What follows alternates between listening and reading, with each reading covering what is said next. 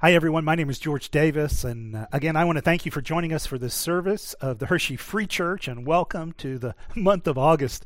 I don't know about you, but it really feels like this, this summer is moving quickly. And as we start a new month, we're also starting a new sermon series. Now, in my role here at Hershey Free, I also serve on the Board of Regents for our denomination's college and divinity school, known as Trinity. And at our last board meeting, which was at the beginning of June, uh, during one of the evening sessions, I and another pastor on the board uh, led the board in a discussion about a biblical understanding of human sexuality. We talked about human sexuality and marriage from a biblical perspective. Uh, that God's design for marriage involves uh, a, a, relationship between a man and a woman, and this is the context in that is appropriate for sexual expression. So we talked about that from a biblical perspective and the importance of understanding how the Bible frames these issues. Now, to be honest with you, I realize at times some of you have wondered, well, you know, is our where's our church or is our church moving on this issue in terms of marriage and sexuality? Likewise, perhaps some of you have even wondered about our denomination. Where is our denomination at on these kinds of issues? And one of the reasons I tell this story is just to make sure you understand that uh, as a church and as part of a larger movement of churches known as the Evangelical Free Church of America, our, our commitment to a biblical understanding of marriage and a biblical understanding of human sexuality is rock solid. It hasn't changed. It's not changing. And to be honest with you, this is this is part of the reason we were having this conversation at Trinity with the Board of Regents because the truth is, uh, the day may come when our commitment to Scripture creates complications for us in this area. And, uh, and and we wanted to be prepared for that. So we had a really robust conversation with the Board of Regents that evening about human sexuality. after that after that session was over, I got a ride back to to our hotel and I was tired, got into my hotel room, kind of put, you know, put all my stuff down and, and just to unwind a bit, I turned on the TV. I don't remember, I don't remember the channel, but I'm kind of just kind of not fully watching, but uh, getting ready for bed. And, and I kid you not, within five minutes of turning on the television, there was a commercial that just presented a very different view of human sexuality than, than I had been espousing and talking about in that meeting with the Board of Regents. Uh, just a different approach entirely. And and I was as I was standing there for a moment, it, it's like it just hit me in the gut. I mean, there was just kind of like this physical response, almost like you ever know those experiences where it feels like somebody just put a heavy weight on your chest, and you just kind of feel something internally in a very physical way. And, and just for a moment, that's that's how I responded to what I was watching in light of the conversation that, that I just had. I, there's just there was a sense of weightiness, the weightiness of realizing how polarized our culture has become on a variety of issues. The weightiness of, of just being reminded that you know, as followers of Christ, we've we've been called to live out our faith in, in a time when people are more and more divided and called to live out our faith in, in an environment that is becoming more pluralistic and, and even at times more skeptical or hostile towards Christianity. And in some ways, it seems that the last 18 months have simply accelerated uh, these kinds of trends and changes in our culture. Now, last month, uh, as, as we began talking about coming out of the pandemic, however long that takes, but as we began talking about coming out of the pandemic, we, we talked primarily about how to do that well individually. Well, this month, we're going to talk about what it looks like for us to come out and move forward well as a church. What does it look like for us to move forward well corporately? How do we, as a church, move into a post pandemic world. That's really what we're going to be talking about in this new series entitled A United Church in a Divided World. And as we begin, I, I want to start with this question What is the greatest threat to the church today? How would you, how would you answer that question? Maybe maybe you would say, well, right in front of us, right in front of our church, right in front of a lot of churches, is just the reality of COVID and all the disruptions that have come with it. That's been true for churches across the board, and, and that includes us. I mean, you're aware, I think many of you, that as, as we are moving forward, I mean, there, there are financial challenges that are in front of us. And this is part of the reason we've invited you to take a 1% step. That is, uh, we're inviting you to increase your giving by 1% of your income. So if you've been giving 0% to give 1%. If you've been giving 3% to give 4%. Just 1%, one penny for every dollar to take a step in, in helping to continue to fund our mission and helping us to move forward together. And I just want to encourage you to do that. So maybe you would say, you know what, George, the greatest, the greatest threat to the church right now is just COVID and all the complications that, that have come with it. Maybe you say, no, the greatest threat to to church is, is just the cultural shifts that we've experienced. Issues like human sexuality. And, you know, for those of us who embrace a biblical framework, it can seem like more and more we're out of step with the broader culture, and that creates new kinds of pressures. And maybe you would say, you know what? That's the, that's the greatest threat, these cultural shifts.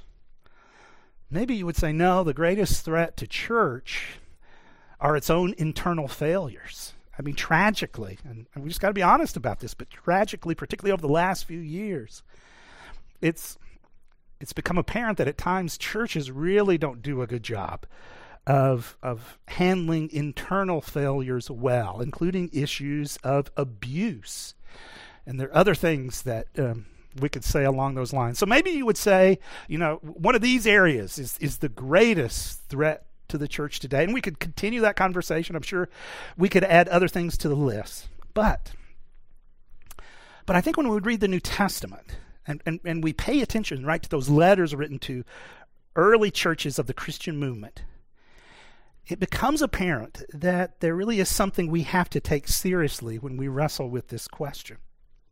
Something that, that we've got to put high on our list something I think we need to be aware of as we move into a post pandemic world. And that threat is this it is the threat of disunity. I mean, it's clear the early Christian movement, right, took place in the first century, and it was developing in a challenging environment of the Roman Empire. There were all sorts of cultural pressures. Let, yet, even given all of those ongoing realities, as you read the New Testament letters, a theme that just echoes throughout these pages is the importance of unity. And, and the truth is, if, if we are to come out of this well, if we are to engage our broader community well, this region well, I think we need to be united. And to give one example, I'm, if you've got a Bible, I'm going to ask you to turn with me to Ephesians chapter 4. So, Ephesians chapter 4 in the New Testament. And as you turn there, uh, let me just summarize part of what Paul says earlier in the letter. Uh, so before we get to Ephesians 4, let me just summarize part of what's going on in Ephesians chapter 2. As, Ephes- as this section of the letter opens, um, Paul really begins by talking about what you might call the way of the world.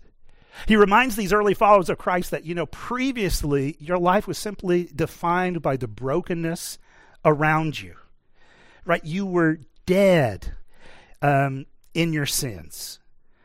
And he said, You walked according to the ways of this world. So he kind of begins just by saying, Don't you remember you were you were part of the brokenness around you? You were you were dead, and this is the culture of which you were a part. But then the tone changes as you uh, get farther into this passage. In verse 4, he begins talking about uh, new life in Christ because he says, You were dead, but now you've been, you've been made alive.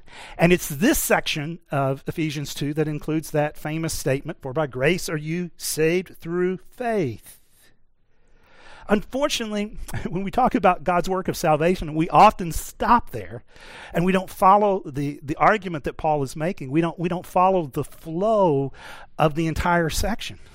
because Paul moves from talking about new life in Christ to talking about new community in Christ and the new community that Christ is creating.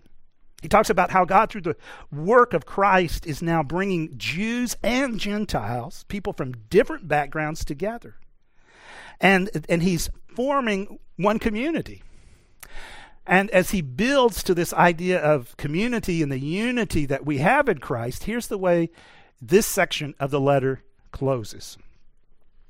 Consequently, you are no longer foreigners and strangers, and understand most of the people who would have received this letter were, were Gentile by background. So he's saying, look, you're no longer you're no longer foreigners and strangers to God's plan, but you're now fellow citizens with God's people and also members of his household, built on the foundation of the apostles and prophets with Christ Jesus himself as the chief cornerstone. Now notice this image. The image is now Christ is bringing you together, and it's like you're, you're being built together as a temple in, that results in praise and worship of God.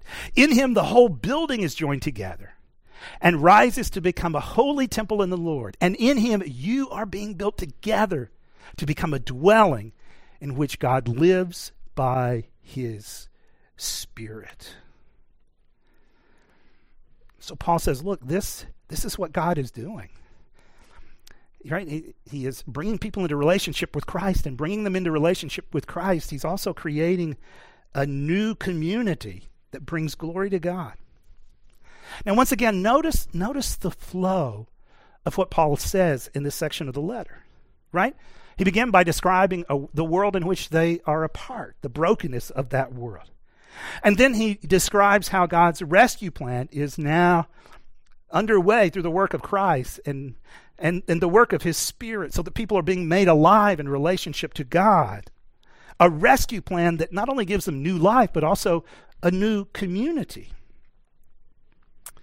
Now, in, in light of, the, of this flow of this part of the letter, think about what Paul is saying here. Among other things, he is showing us this. What, what is what is God's response to a broken world? Right? What is God's response to a broken world?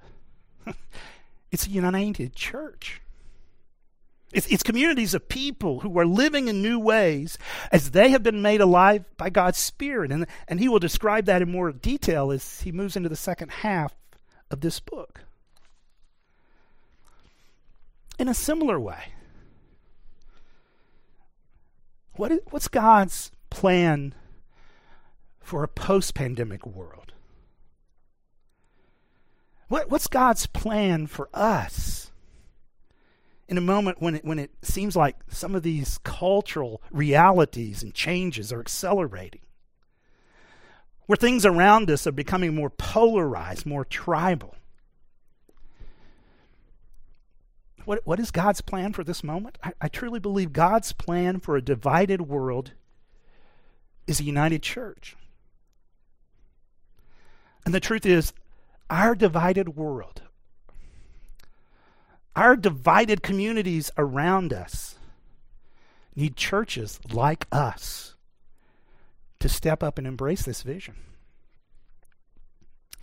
Now, just please hear me. Um, please hear me clearly on this because you know as we as we have been thinking and praying about next steps as, as we are coming out of this experience and moving forward as we've been wrestling with that here at church as i've been wrestling with that in, in my role i've got to be honest with you I, I just have this deepening sense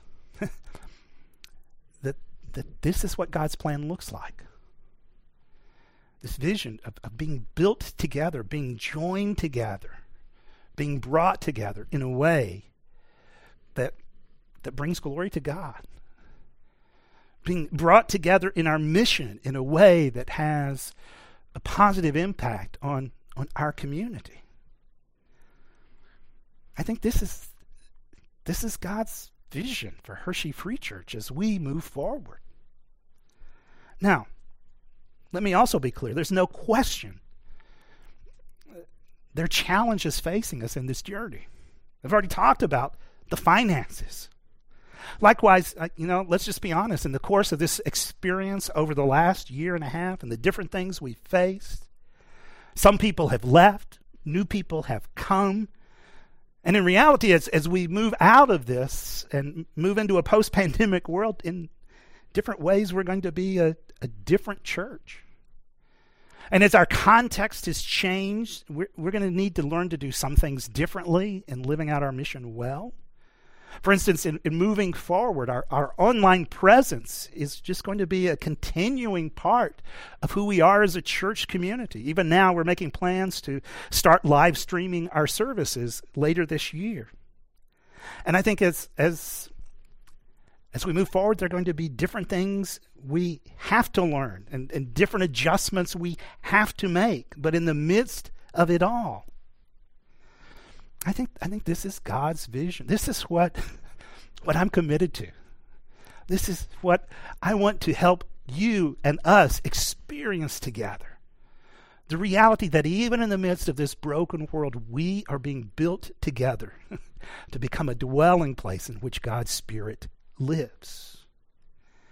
Now, not surprisingly, then, after showing us, right, that God's plan for this broken world is a united church. When you get to the second half of the book, when you get to the second half where Paul begins giving direct guidance and instruction, an early theme that Paul hits in giving direction to these churches is the theme of unity. So let's now come to Ephesians chapter 4. Here's how this section of the letter begins as Paul is now directly giving these Christians guidance in how to live out uh, who they are. He writes As a prisoner for the Lord, then, I urge you to live a life worthy of the calling you have received. Be completely humble and gentle. Be patient, bearing with one another in love. Make every effort to keep the unity of the Spirit now, hear that again. Make every effort to keep the unity of the Spirit through the bond of peace. There is one body and one Spirit, just as you were called to one hope when you were called, one Lord, one faith, one baptism, one God and Father of all, who is over all and through all and in all. Now, notice several things here. First, notice as, as Paul begins to give them direct instructions, he says, I want you to live a life worthy of your calling. Live a life that now reflects your new relationship with Christ. But even as he talks about calling here, he also talks really corporately about the fact that, you know, you, you've been called together to one hope when you were called. And so it becomes clear, I think, in this passage that to be called to be a follower of Christ is also to be called into community. Right? He, he can move seamlessly from talking about being related to Christ to being related to one another. And the reality is this I think Paul would say, you know what? You, you can't take Christ seriously without taking his church seriously. They are interrelated. Furthermore, notice this wording again, right? He says, make every effort to keep the unity of the Spirit. Notice he doesn't say, I want you to work at creating unity. He says, no, I want you to I want you to make every effort to keep the unity of the Spirit. And, and what he is uh, getting at here is this, this unity has already been created. this unity has already been given to you. If you are a follower of Christ, you've been, you've been brought into this unity that the cross creates and that the Spirit applies to our lives. So now then, Paul is saying, I, I want you, in light of what's been given to you, to, to make every effort to keep this. That idea of making every effort, the term used, uh, among other things, it communicates the idea of being diligent. Uh, he's saying, I want you to be diligent in this. I want you to prioritize this. In some contexts, this language actually communicates the idea of movement, right? I want you to lean into this. I want you to move in this direction. Paul is saying, look, whether you realize it or not, when you became a follower of Christ, this is what happened. You were brought into a new relationship with God and a new relationship with others. Now, I want you to lean into that truth. I want you to prioritize that truth. I want you to pay attention to that. And so notice what Paul does in this paragraph, right? He, he the big idea uh, uh, is uh, to live a life worthy of your calling, which means you, you need to make every effort to keep the unity of the Spirit. And then, in essence, he gives the rationale for this expectation, for this command. Why? Why do we do this? Because you know what? There's one body, one spirit, one hope. In fact, there seven times he, he uses the word one, and he's he's saying, look, you've got to take this seriously because this is what you have been called into. Now, at this point, um, maybe you're saying, look, I get it. Unity is important. Okay, I got it. But what does that mean? What does this look like? I mean, what does he mean by unity? What, what, is, he, what is actually Paul getting at? And here's what I think he's getting at he's getting at the truth that through the gospel, through the, the work of Christ that we experience through his Spirit, we are unified in a shared identity and a shared mission, right? The gospel, the work of Christ and his Spirit, creates a shared identity and a shared mission. Right? Remember what he said at the beginning. He said, I want you to live a life worthy of your calling. So, first of all, he talks about calling. That's who you are, that's your identity. And then he says, now you need to live out your calling, and, and that's your mission. And again, what he does in the, the rest of the book is really unpack what that looks like in more detail. So his, his challenge to us is look, you, I want you to understand you are, you are in this together. Through the work of Christ, you you now participate in this unity. You participate in this shared identity and shared mission. Now, in understanding this, maybe it would be helpful to also kind of highlight what this is not. So, let me just mention a couple of things that this is not. What this is not. First of all, this is not unity at any cost. It's not unity at, at any cost. For instance, it's not a unity that says, I'm willing to sacrifice the message of the gospel. So as you read, for instance, Paul's letters, you will describe, you will find he, he talks a lot about the importance of unity, but he also talks about the danger of teaching that is not in line with the message of the gospel. So it's not a unity at any cost in that it sacrifices the message of the gospel. Likewise, I think it's it's not a unity at any cost in that it's it's really willing to sacrifice the mission frankly, I've seen some churches where, you know, we talked about being united and we feel like we, we're united, but the truth is we're united because we're not doing anything. We're not moving forward. And anytime someone raises an objection about anything, we just stop. And so the unity here doesn't involve actually embracing our mission as a church. So this isn't unity at any cost. Furthermore, this unity is not uniformity. Sometimes you may think, you know what? Unity means we have to all be alike.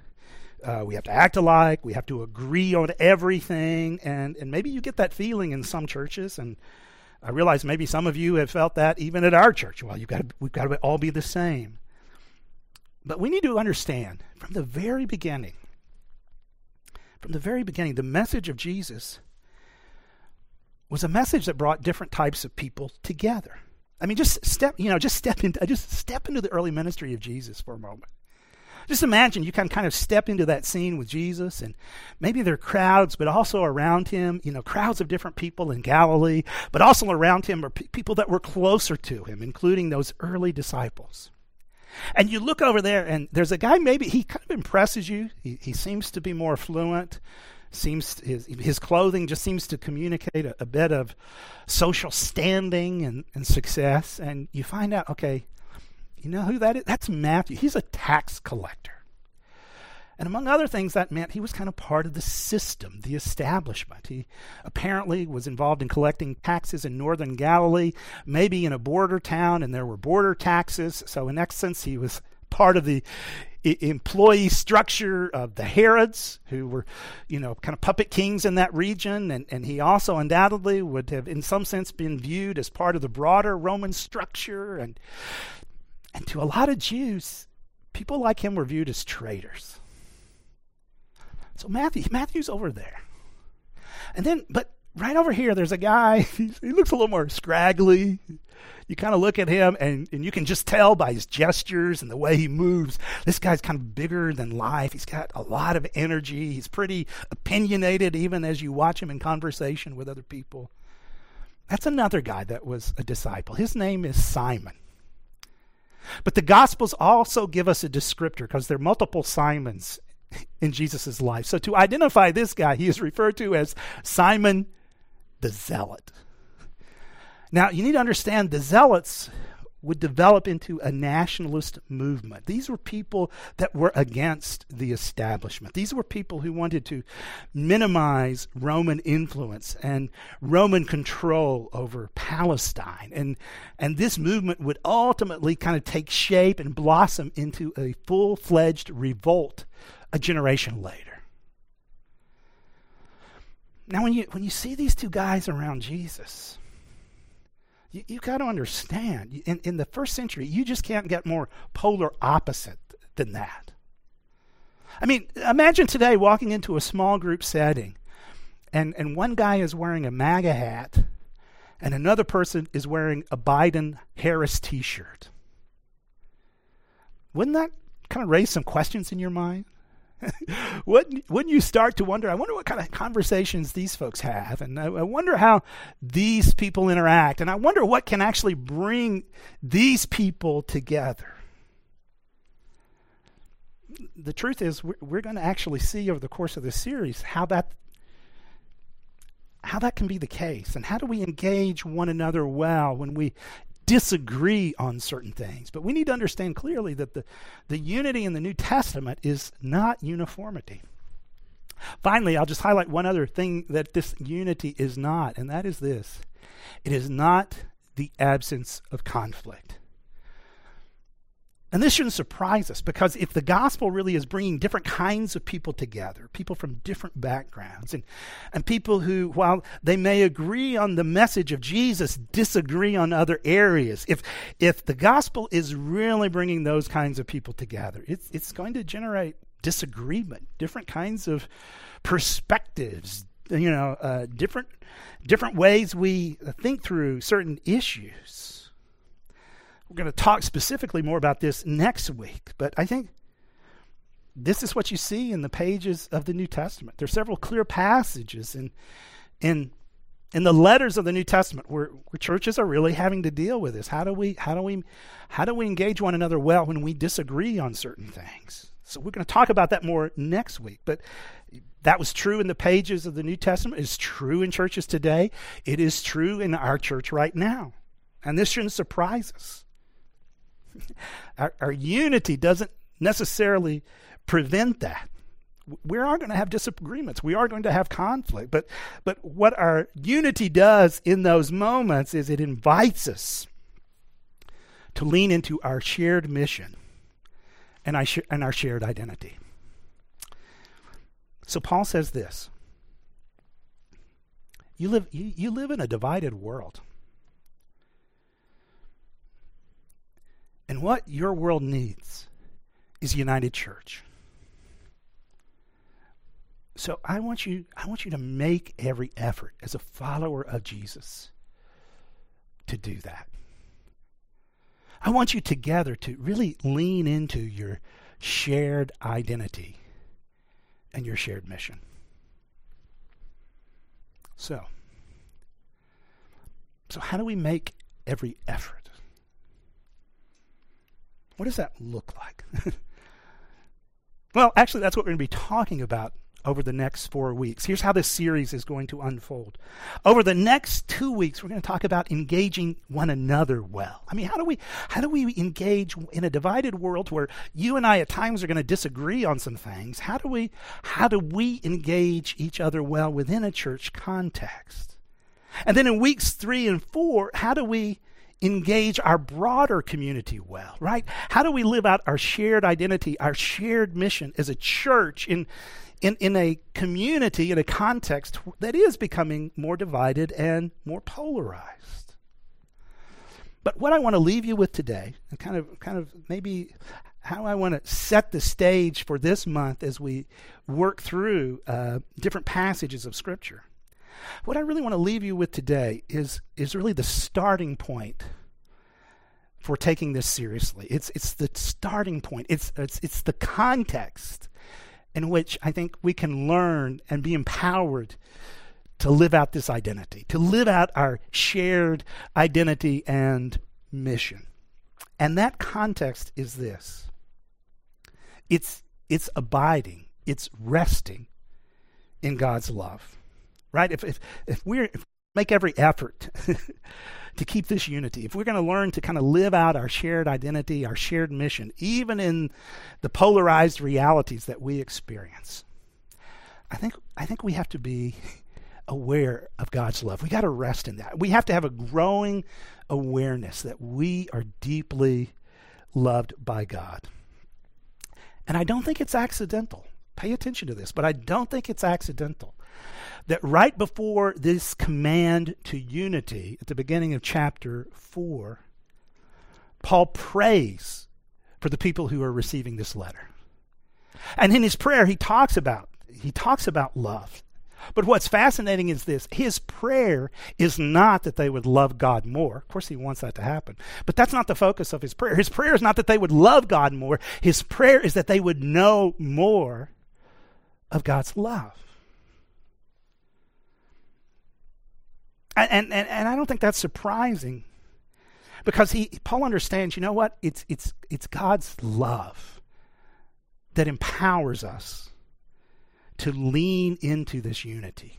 It's God's love that empowers us to lean into our shared identity and shared mission. It's God's love that can kind of empower us to lean into hard situations and hard conversations, even when it's so much comfortable just to back out. It's, it's God's love that can empower us to lean into our, our, our sense of mission in our broader community, even, even when at times maybe we feel like the odd person out or even at times when it, it feels like people think very differently than we do. All of this, all of this is, is to be empowered through the work of the Spirit as we gain a deepening sense of God's love.